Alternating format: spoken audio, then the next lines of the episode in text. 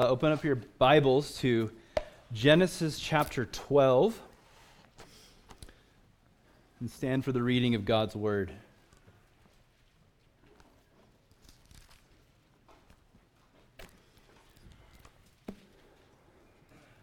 Uh, we'll be reading uh, starting in chapter 12, verse 4. It says, So Abram went forth as Yahweh had spoken to him and Lot went with him. Now Abram was 75 years old when he departed from Haran. So Abram took Sarai his wife, and Lot his brother's son, and all their possessions which they had accumulated, and the persons which they had accumulated in Haran, and they departed to go forth to the land of Canaan. Thus they came to the land of Canaan. And Abram passed through the land as far as the site of Shechem to the oak of Moreh. Now the Canaanite was then in the land. Then Yahweh appeared to Abram and said, To your seed I will give this land. So he built an altar there to Yahweh who had appeared to him.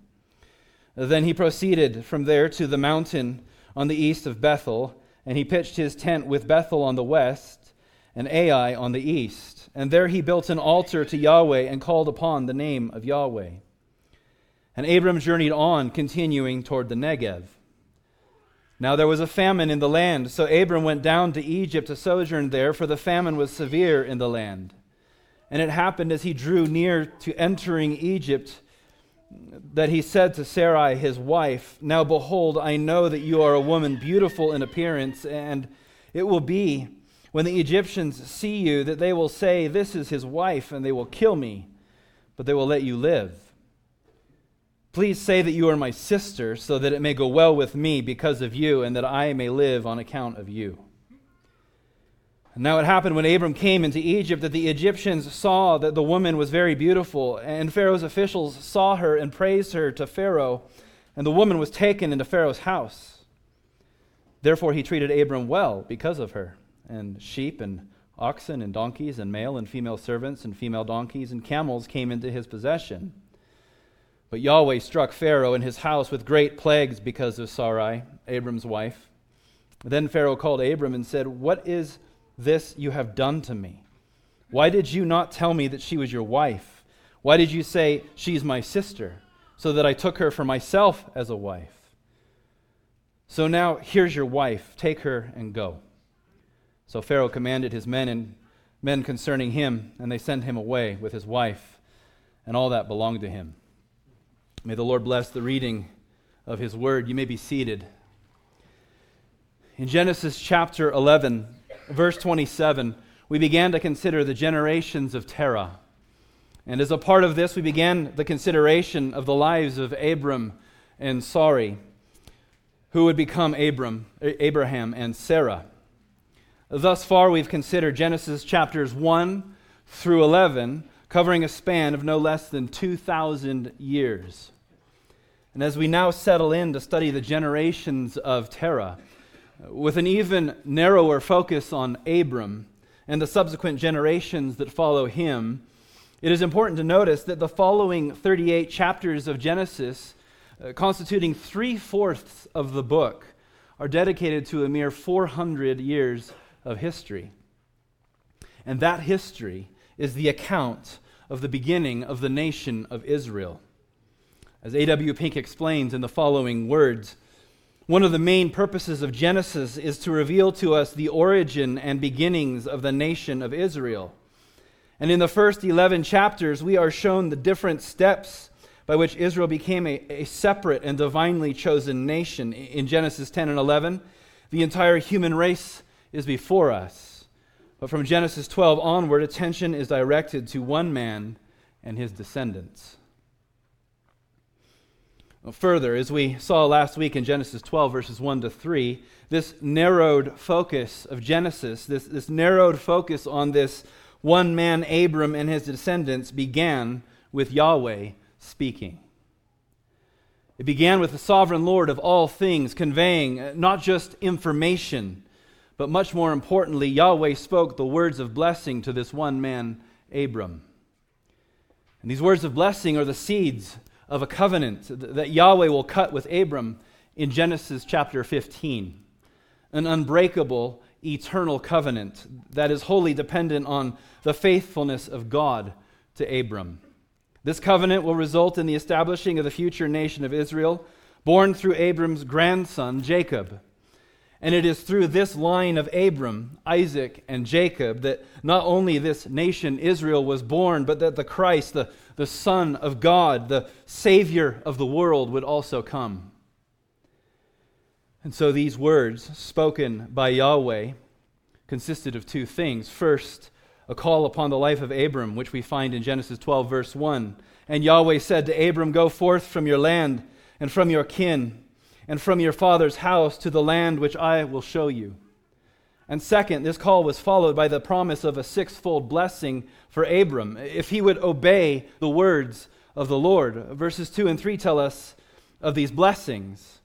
And I will make you a great nation, and I will bless you, and make your name great, and so you shall be a blessing.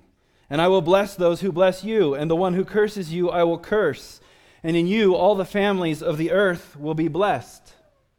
Notice the sixfold nature of this blessing. First, Yahweh says to Abram, I will make you a great nation. This is particularly relevant considering that Yahweh has called Abram out of his own land, that Yahweh has called him away from his own kin, and that Yahweh has called him out of his father's house. In essence, God has called him to leave his own nation but he does so with the promise that Abram will himself be made a great nation. Second, Yahweh says to Abram, And I will bless you. No matter what it seems, there is always a blessing that accompanies obedience to the commands of the Lord, even if in the moment it doesn't seem like that is the case. Third, Yahweh says to Abram, And make your name great. Again, this is a comforting thought for someone who has been called to leave all that they've labored for in an effort to make themselves great. Now, Abram is being told, Leave all that you've established yourself in, leave all that you've invested in, leave all that you've worked on to establish a name for yourself. Stop making your own name great, and instead, I, Yahweh, will make your name great. Fourth, Yahweh says to Abram, So you shall be a blessing. The point here is that when Yahweh accomplishes these first three blessings in Abram's life, the result is that it will make Abram a blessing to others. And the thought that comes to mind here is that the blessing of Yahweh upon Abram will be so full, so abundant, so, dare I say, prosperous, that Abram will have more than enough capacity to bless others. God's blessing upon Abram will be so great that it will extend to those around him, it will overflow to those that come into his presence. Fifth, Yahweh says to Abram, And I will bless those who bless you, and the one who curses you, I will curse. God tells Abram that he will extend his blessing upon Abram, not only in the sense of Abram being a blessing to others, but that those who bless Abram will specifically and intentionally be blessed by Yahweh as well as those who oppose Abram, those who would have the audacity to curse Abram, will not only fail, but God will in turn curse them. And finally, the sixth blessing that Yahweh says to Abram is, And in you all the families of the earth will be blessed.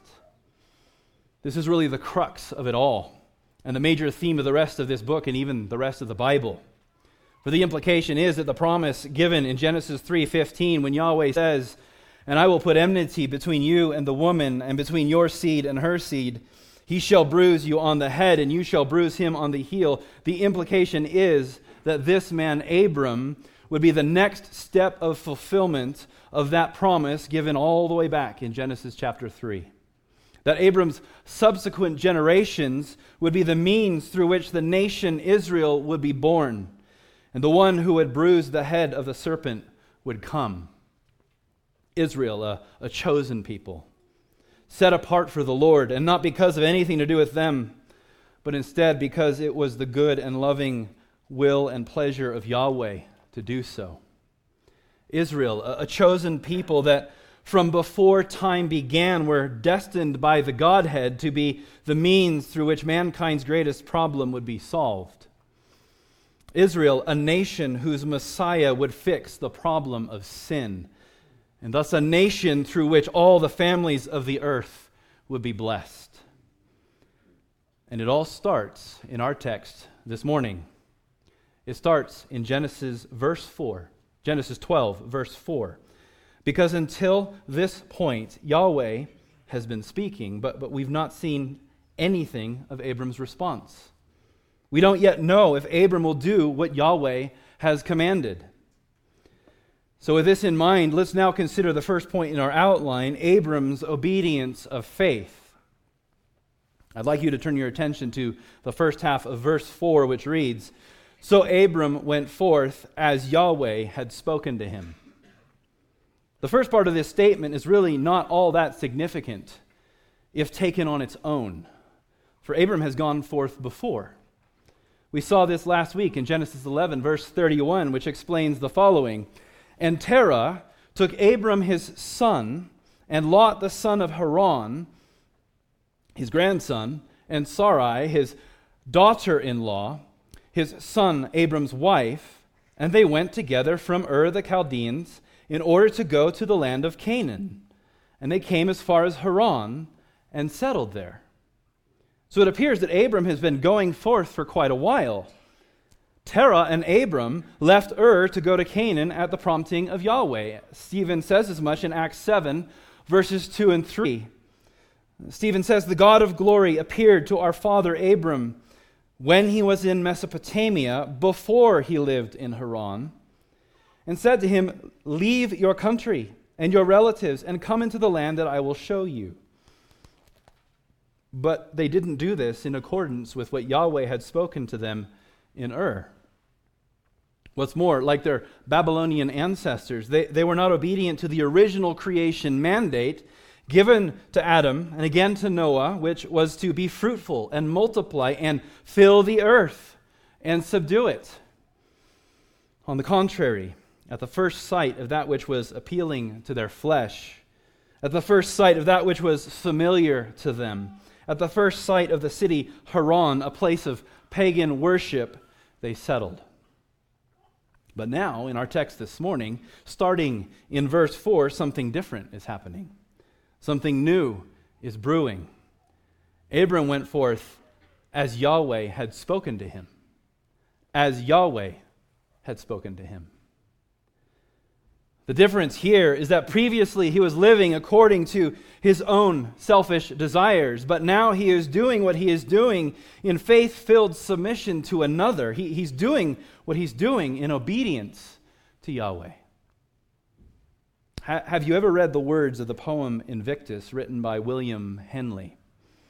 I do not commend it to you, by the way but only quote a small part of it here because it so aptly captures the attitude of a soul that is living for self rather than according to what Yahweh has spoken. The last stanza of Invictus reads as follows It matters not how strait the gate, how charged with punishments the scroll. I am the master of my fate.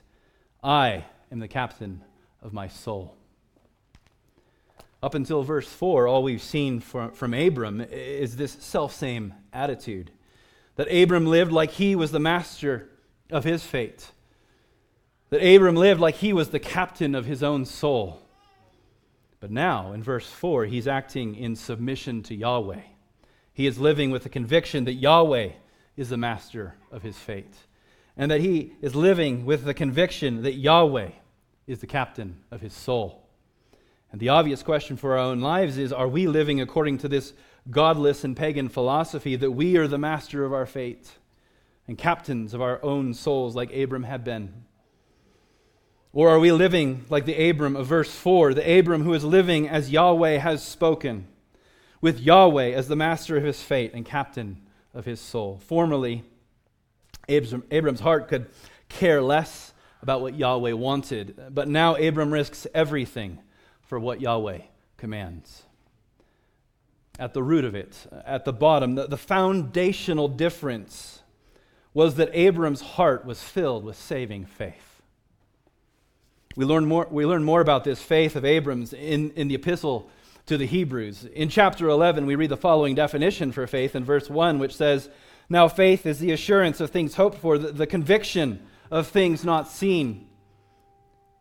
James Montgomery Boice gives the following insight as to the nature of faith. He says, Faith is an active, difficult, and powerful thing.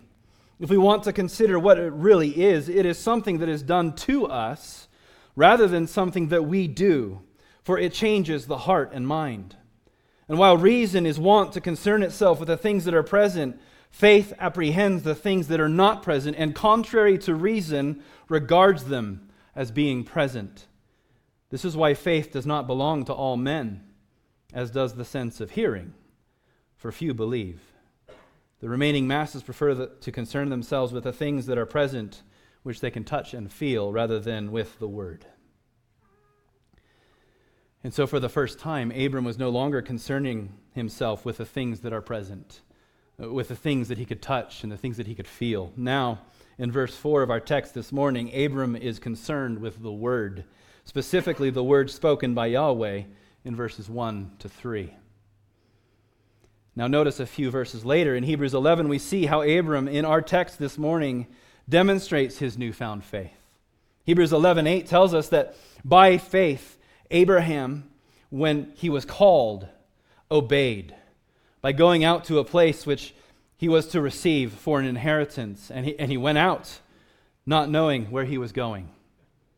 By faith, Abraham, when he was called, obeyed. He obeyed. So faith produces in us a kind of obedience which we also see discussed in Romans, where Paul, speaking of Jesus Christ, says the following Through whom we receive grace and apostleship for the obedience of faith among all the Gentiles for the sake of his name. The obedience of faith. Faith does not exist on its own in some ethereal sense. Faith is not some intangible concept that we talk about but has no impact on the day to day. On the contrary, there is an obedience that accompanies saving faith. There is an obedience of faith. Now, we must be clear this obedience, sometimes also referred to as works, is not the reason why we are saved. Rather, our obedience or our works is the fruit of us being saved. Our obedience or works are not the grounds uh, nor the basis of our salvation. They are the evidence of it. We see this explained in, in James chapter 2, verses, uh, verse 18, which says, But someone will say, You have faith, and I have works. Show me your faith without the works, and I will show you my faith by my works. The Reformation Study Bible explains what James is getting at here when it says James challenges anyone who claims to have faith to demonstrate it, to make it visible. Deeds of obedience make up the only evidence of saving faith that is visible to the human eye. God can see the heart, but our only view of the heart is by the sight of outward fruit. And so, in light of Abram's newfound obedience of faith, we should recognize that true believers, men and women who have been given this gift of saving faith, do not stay the same. They do not continue to live for themselves. Rather, they begin to live for Christ. Not perfectly yet. That's important. but the one thing that their lives will be characterized by is this obedience that comes from their newfound gift of faith. Simply put, this means that if you are a believer, you will not continue to live like an unbeliever. Paul says as much in Ephesians 4:17. Therefore, this I say and testify in the Lord that you walk no longer just as the Gentiles also walk. He continues in Ephesians 4 22 to 24. He says, To lay aside, in reference to your former conduct, the old man, which is being corrupted in accordance with the lusts of deceit, and to be renewed in the spirit of your mind and to put on the new man, which in the likeness of God has been created in righteousness and holiness of the truth. So it is clear this notion of carnal Christian is completely unbiblical. There is no room in Scripture for someone who is saved but is not in some way, however minute, changed. There is no room in Scripture for someone who has faith but no fruit of that faith, however small that fruit might be. There is no room in Scripture for someone who is saved but continues to live like they're not. This idea that you can say a prayer or, or fill out a card to invite Jesus into your heart, but, but see no change toward holiness, uh, see no realignment of one's allegiance to Christ, and instead you just keep on going like you always have. That idea is a lie from the pit of hell and has resulted in people thinking that they are saved when they're not. when someone is sovereignly and unconditionally given the gift of saving faith, they can be sure that it will change them. And not just in that justifying moment of newfound faith, but also in an ongoing, sanctifying manner, such that the trajectory of the life of a true believer is upward toward holiness and righteousness, toward a conforming of oneself into the image of the Lord Jesus Christ. There may be highs and lows, lows. There may be peaks and valleys along the way, but the overall trajectory will always be upward. Gradually, slowly even, but nonetheless, you will become less and less like your old self, less and less like the old man, and more and more like the new man, until one day, when you have been delivered from this body of death, one day you will be made perfect in the likeness and image of Jesus Christ, a bride sanctified, cleansed, and prepared in all her glory, having no spot or wrinkle or any such thing, but that she would be holy and blameless. And so, what is the trajectory of your life? If you make the claim of believing in the Lord Jesus Christ, where is your obedience of faith? Can you look back and see how the Lord has changed you? Can you look back and see how you no longer struggle with that sin that you once struggled with? Can you look back and see how you, you've become more gentle and compassionate? Can you look back and see how the fruit of the Spirit seems to be more and more prevalent in your life than it did one, five, or even ten years ago? Do you act, think, walk, and speak in a way that looks more and more like Christ? and less and less like the pre saved version of yourself. I encourage you to examine yourselves, and as Paul says in Philippians 2, work out your salvation with fear and trembling. Abram, a man once living for himself, now in verse 4 has true saving faith, a faith that produced the fruit of obedience to go forth as Yahweh had spoken. And now, in the next verses, we learn of the specifics. We learn of the, the manner, the conviction with which Abram goes forth as Yahweh had spoken. Verse 4 continues And Lot went with him. Now, Abram was 75 years old when he departed from Haran. So Abram took Sarai, his wife, and, and Lot, his brother's son, and all their possessions which they had accumulated, and the persons which they had uh, acquired in Haran and they departed to go forth to the land of Canaan. Thus they came to the land of Canaan. Here we see a number of details about Abram's obedience to God's command to go forth from your land and from your kin and from your father's house to the land which I will show you. We see first that Abram was 75 years old when he started this journey. And the immediate thing that comes to mind when I read this is that it's never too late to start following the Lord. You're never too old to change the trajectory of your life toward Christ. We also see that Lot, his nephew, went with him, as well as Sarai, his wife. And in this, we see Sarai's godly submission to her husband, uh, to follow the godly direction in which he was taking his family. You can probably imagine that as much of a struggle as it would be for Abram to, to move in a direction without knowing the final destination, this would have been an equal, if not greater, struggle for Sarai. And yet she, she looked at her godly husband's conviction and followed him. This isn't so much about Sarai's trust in Abram, rather, it points to her trust in the Lord. And finally, we see that they took all their possessions which they had accumulated, including the persons or slaves that they had acquired in Haran. They didn't leave anything behind to go back to if things didn't work out as Yahweh had said it would. There were no contingency plans, there was no nest egg. On the contrary, they were all in. And every resource given them by God was to be used in accomplishing Yahweh's will for their lives. Brothers and sisters, it is in this particular manner, it is with this level of commitment, it is with this kind of conviction that they departed for the land of Canaan.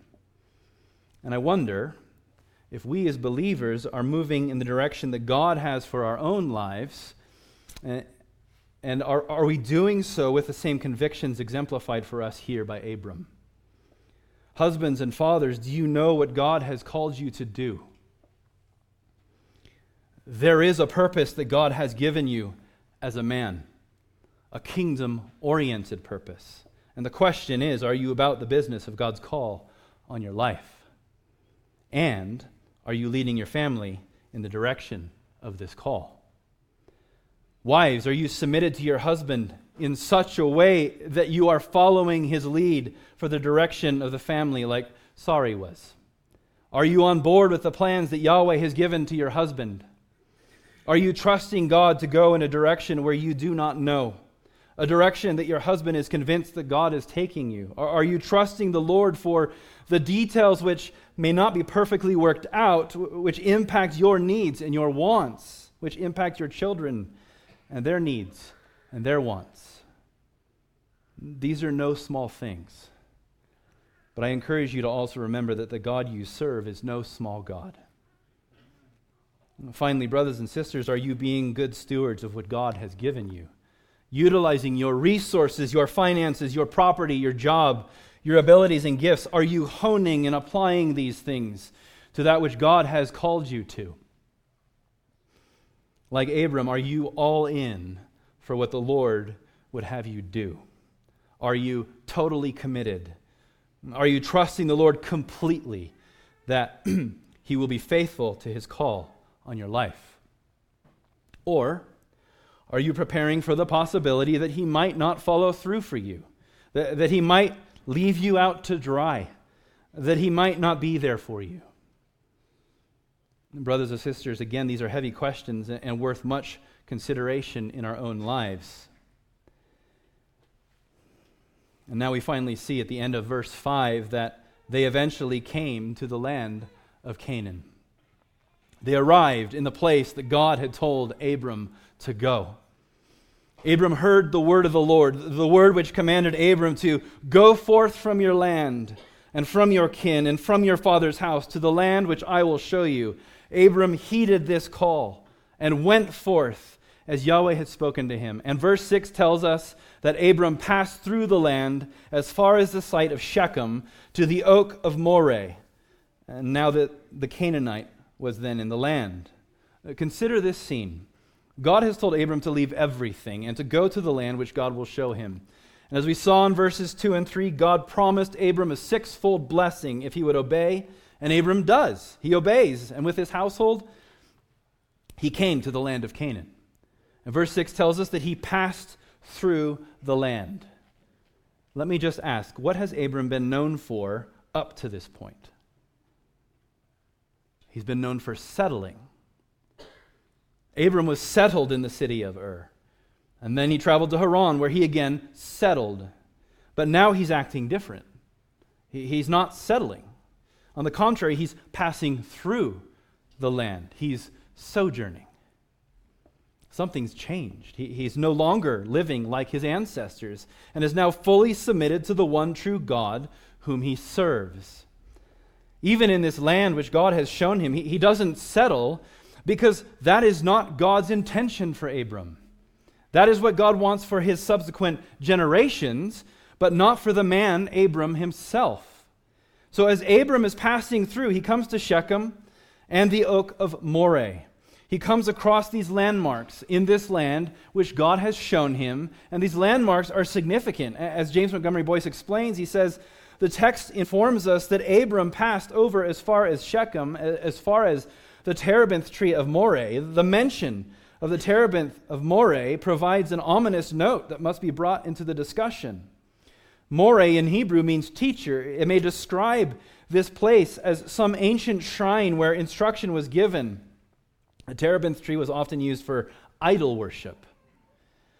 Or in a place where oracles were declared by Canaanite priests, or simply the tree itself, the pilgrim thus found himself in alien territory where pagan ideas were handed down.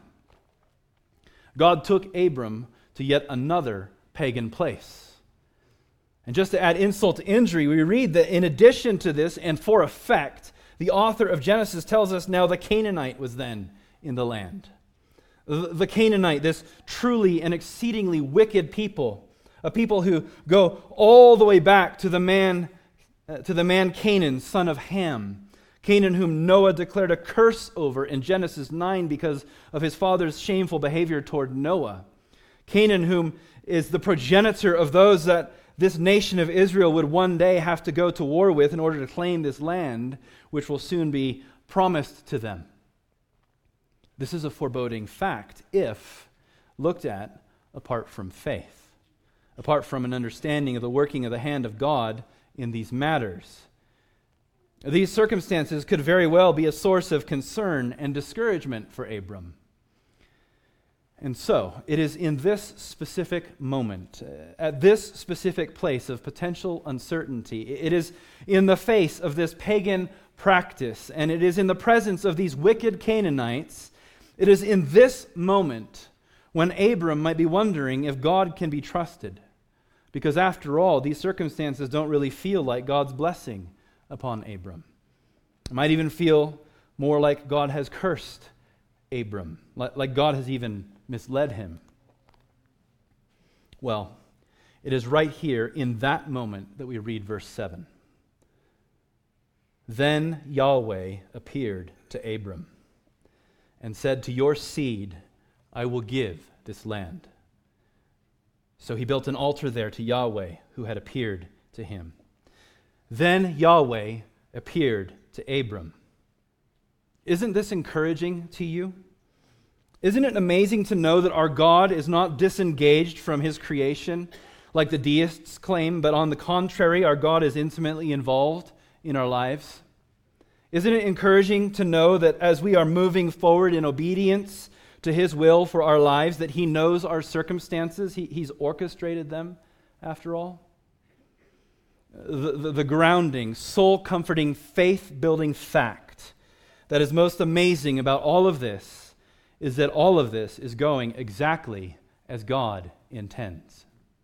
It may not seem like that to Abram, but that is the fact of the matter. God also knows our weaknesses. He, he knows how feeble we are. He knows how prone we are to wander. And he knows this about Abram probably better than Abram does. And so, in the midst of these circumstances, Yahweh appears to Abram. And in appearing to Abram, Yahweh reminds, reinforces, and expands upon the blessed the blessing promised in verses 2 and 3, all in light of Abram's obedience of faith. And so Yahweh tells Abram, To your seed I will give this land. On the horizontal level, looking at what is going on in the circumstances around Abram, things don't look like they're going great. But when the vertical is brought into the equation, when, when Yahweh is involved, everything isn't always as it seems. Yahweh is about his work, and his ways are not our ways. His thoughts are not ours, as Yahweh declares in Isaiah 55 8. This is helpful because when we are busy about the business of the Lord, when we are being used by God to accomplish his will for our lives, everything won't go as we expect. In fact, at times it may seem like nothing is going to plan. It may seem like you and I are complete failures in the midst of the turmoil and fluctuations caused by the sin of man going on around us, caused even by our own sin. For none of us are glorified, none of us are yet perfect. But God is not limited by these things. God is not constrained or even surprised. On the contrary, He is in complete control. And so, what is Abram's response to God's appearing and giving of these words to him? What is Abram's, Abram's response to, to God's promise to him that this currently occupied land that Yahweh has taken him to would someday be in the possession of his own seed? He worships Yahweh. Take a look at the end of verse 7. So he built an altar there to Yahweh who, who had appeared to him. And he doesn't stop there. He continues on as a sojourner in the land, and he maintains this heart of worship, pitching tents as a good sojourner does, and building altars as one who's been changed by the grace and mercy of Yahweh. Look at verses 8 and 9. Then he proceeded from there to the mountain on the east of Bethel, and he pitched his tent with Bethel on the west and Ai on the east. And there he built an altar to Yahweh and called upon the name of Yahweh. And Abram journeyed on, continuing toward the Negev.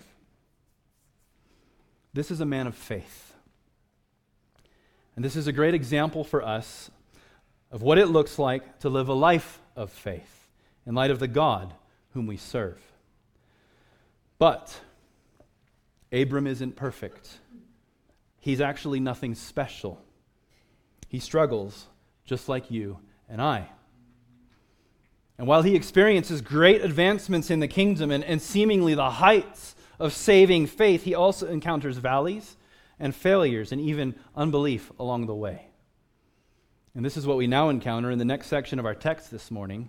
Let us turn our attention now to the second point in our outline Abram's disobedience of unbelief. Verse 10 reads as follows Now there was a famine in the land. So Abram went down to Egypt to sojourn there, for the famine was severe in the land. So far, Yahweh has commanded Abram to go to the land which I will show you. Yahweh said that he would bless Abram. Abram obeys, and the Lord leads him to Canaan, a pagan land filled with a wicked people, the Canaanites. Even so, in faith, Abram sojourns in Canaan, and the Lord appears to him and promises this land to Abram's seed, and Abram responds with worship. But now there's a famine in the land. And from verse 10, we see that it was a severe famine. And what is Abram's response? Does verse 10 say that Abram sought the Lord for his provision in this time of need? Does verse 10 say that Abram, with great faith, believing in the promise of verse 2, remained in the land and God prospered him? And quite the contrary. In this moment, Abram's faith wavered.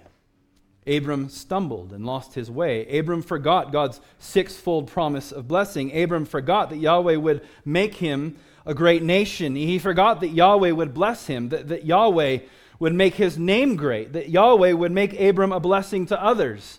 Abram forgot that Yahweh would bless those who bless him and curse those who curse him. He forgot that in Abram, Yahweh would bless all the families of the earth. All of this went out the window. And being prone to wander, he does. But wait. Abram was a man of great faith. I mean, he left all that he had in Haran. He brought everything with him and he wholly dedicated himself to the direction that God had given him, and he actually did it. He obeyed. This isn't the Abram that we just read about. This isn't the great man of faith that was such a great example for us. What happened? Well, Abram took his eyes off of the Lord. And when he saw the severe famine, he became afraid. And instead of turning to the Lord in faith for the answers, instead of turning to the Lord for the next step, instead of turning to the Lord for his provision, he looked at himself and forgot of God's promises. And he did this in unbelief. And he resolved to fix this in his own wisdom and in his, in his own strength. It is significant that the text says that Abram went down to Egypt. Very often in Scripture, Egypt signifies the world that is in opposition to the Lord and the temptations that it offers to the believer. This, became, this becomes more clear when we look down a few verses later at Genesis 13 1, where we see that after Abram makes a mess for himself in Egypt, that he came back. It says he went up from Egypt to the Negev. So thankfully, Abram does not remain in this state of unbelief, in this state of not leaving, of not living in and resting in the promises of Yahweh, but In the next 10 verses, we'll see what a mess we can make for ourselves when, when we forget about the God that we serve and instead live out our lives in our own wisdom and strength rather than leaning on Yahweh. Let me just make a point of clarification here as well. When I say unbelief, I don't mean that Abram was saved or was unsaved or, or, that he lost his salvation. Instead, what I'm saying is that Abram is a faithful man of God who is walking through a valley in terms of his faith. And this can happen for us as well. Lots of times, this happens when we stop spending time in the Word, when we stop praying and reading His Word on a daily basis. This can also happen when we neglect to weekly gather together with the body to worship our Lord. These things are in place and are good for us as believers to faithfully practice because it helps keep us from the temptation that the world offers. It helps keep us focused on the Lord in spite of our circumstances rather than letting the circumstances become our single point of focus. So, if these things are not a priority in your life right now, as one of your shepherds who is responsible for the care of your souls, I implore you to make the necessary adjustments in order to ensure that, that you are daily in the Word and praying. And also prioritize being with us here each Sunday as we offer our worship to Yahweh together. Unfortunately for Abram and Sarai, things have to get worse before they get better. And this begins to play out as Abram comes into the land of Egypt and Abram becomes afraid. Verses 11 to 13 shed light on this. They say, And it happened as he drew near to entering Egypt that he said to Sarai, his wife, Now behold, I know that you are a, a woman beautiful in appearance. And it will be when the Egyptians see you that they will say, This is his wife, and they will kill me, but they will let you live. Please say that you are my sister, so that it may go well with me because of you, and that I may live on account of you. Abram's already started on the wrong foot because he's made this decision without any consideration of what the Lord would have him do in light of the famine in the land of Canaan. He left Canaan out of fear for the worldly circumstances that surrounded him, and now as he comes into Egypt, his fear only grows as the thought of what the Egyptians might do to him, at the thought of what they might do to him when they see Sarai, who, who is a very beautiful woman. He's doing what a lot of us do when things don't go the way that we want, when, when we are living in a place of fear and all we anticipate is the undesirable circumstances before us. All he's thinking about is the worst case scenario. And instead of finding a place of peace in the Lord, instead of living in light of the amazing blessings that Yahweh has given him in verse 2, he's living as if these fears, as if the worst case scenario is the reality of his life when it hasn't even happened yet. So Abram comes up with a plan, and it's a doozy. He convinces his wife, Sarai, to leave out one little detail. He convinces her to say that she's his sister, which she is, but just withhold that one minor detail that she's also his wife. And his motive for this is so they won't kill him, and so that it will go well with him because of her. Talk about being a terrible model for what it looks like to be a self sacrificing husband for his wife. Can you see the mess that Abram's unbelief is getting him into? And isn't it amazing what fear can do in the heart of even such a man as Abram? Brothers and sisters, we are no less susceptible. We are no less susceptible for allowing fear to take over our hearts and forgetting everything that God has done on our behalf. We are no less susceptible to live in light of our fears instead of living in light of the promises that God has bestowed upon us as believers in Jesus Christ. Promises such as, I will never leave you, nor will I forsake you, Hebrews 13 5. Promises such as, and peace of God, which surpasses all comprehension, will guard your hearts and your minds in Christ Jesus. Promises such as, and my God will fulfill all your needs according to his riches in glory in Christ Jesus, Philippians 4:19. Promises such as, and we know that for those who love God, all things work together for good for those who are called according to his purpose. Romans 8 28. And by the way, these verses only scratch the surface of what we've been promised in Christ. In light of all of this, I challenge you with the following question Are we living in faith for promises like these, or are we living in unbelief and instead letting our fears reign in our hearts? And by the way, this question only applies to those who believe in Jesus Christ as Lord and Savior. If you do not, then these promises are not for you. If you do not have saving faith, if you have not trusted in Jesus Christ for the salvation of your soul by grace alone, through faith alone, in Christ alone, then all you have to live by are your circumstances.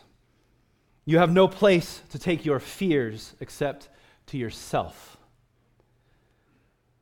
Personally, in the experiences that I've had in my life, my circumstances and the fears that accompany them, those are astronomically greater than any wisdom or any ability or any influence that I might have to offer in and of myself to overcome them. And therefore, without the greatness of Christ and the certainty of his promises, I don't know where I'd be today. My plea to those who are here this morning and haven't put your trust in Christ Jesus to save you from your sin, my plea is that you would do so this morning.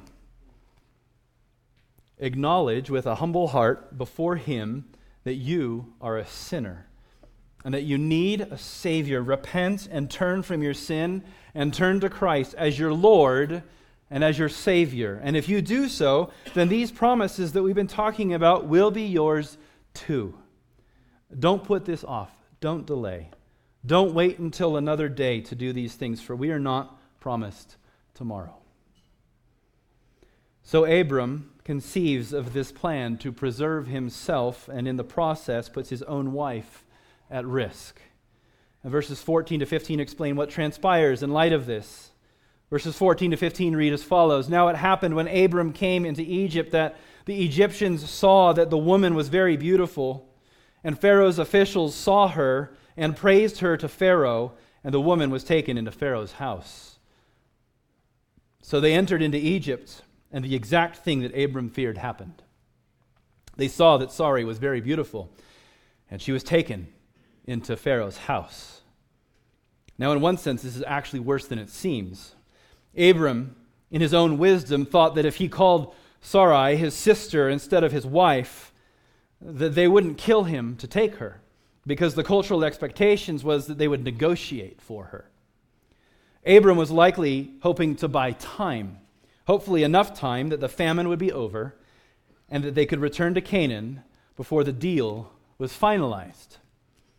Instead, they saw her, and contrary to this custom, likely because it was Pharaoh's officials that saw her, she was immediately taken.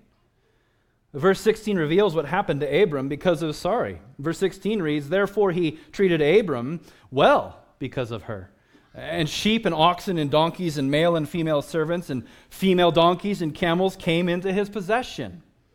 But there's one problem.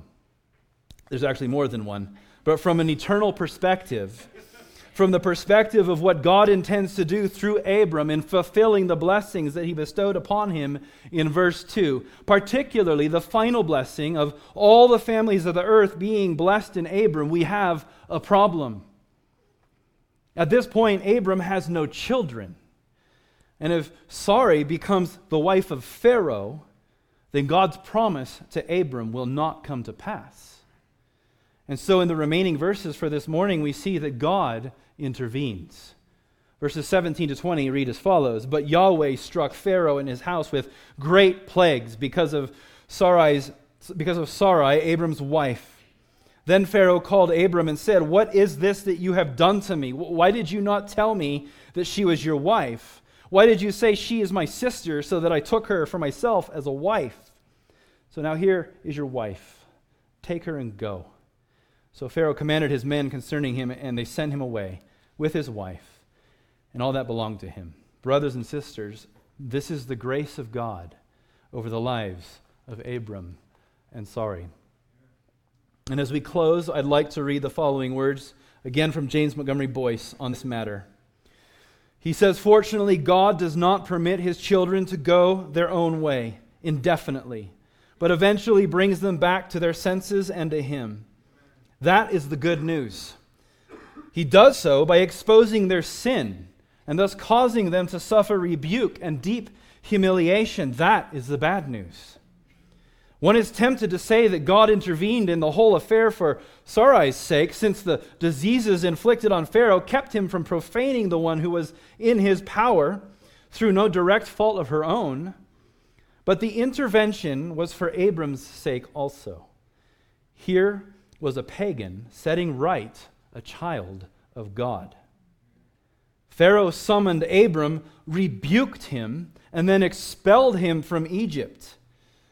It was a greatly subdued but wiser Abram who departed for Canaan. One commentator writes, It was not a pretty sight, but the effects of sin are never pretty. The good thing was that Abram went back to Bethel and resumed worship of God. Praise the Lord for his never ceasing faithfulness to keep us. Praise the Lord for his never ceasing faithfulness to rescue us from the effects of our sin and return us to a place where we resume worshiping our Lord, like he did in the life of Abram. Amen?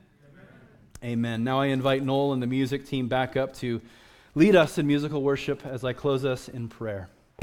Heavenly Father, I thank you for the life of Abram.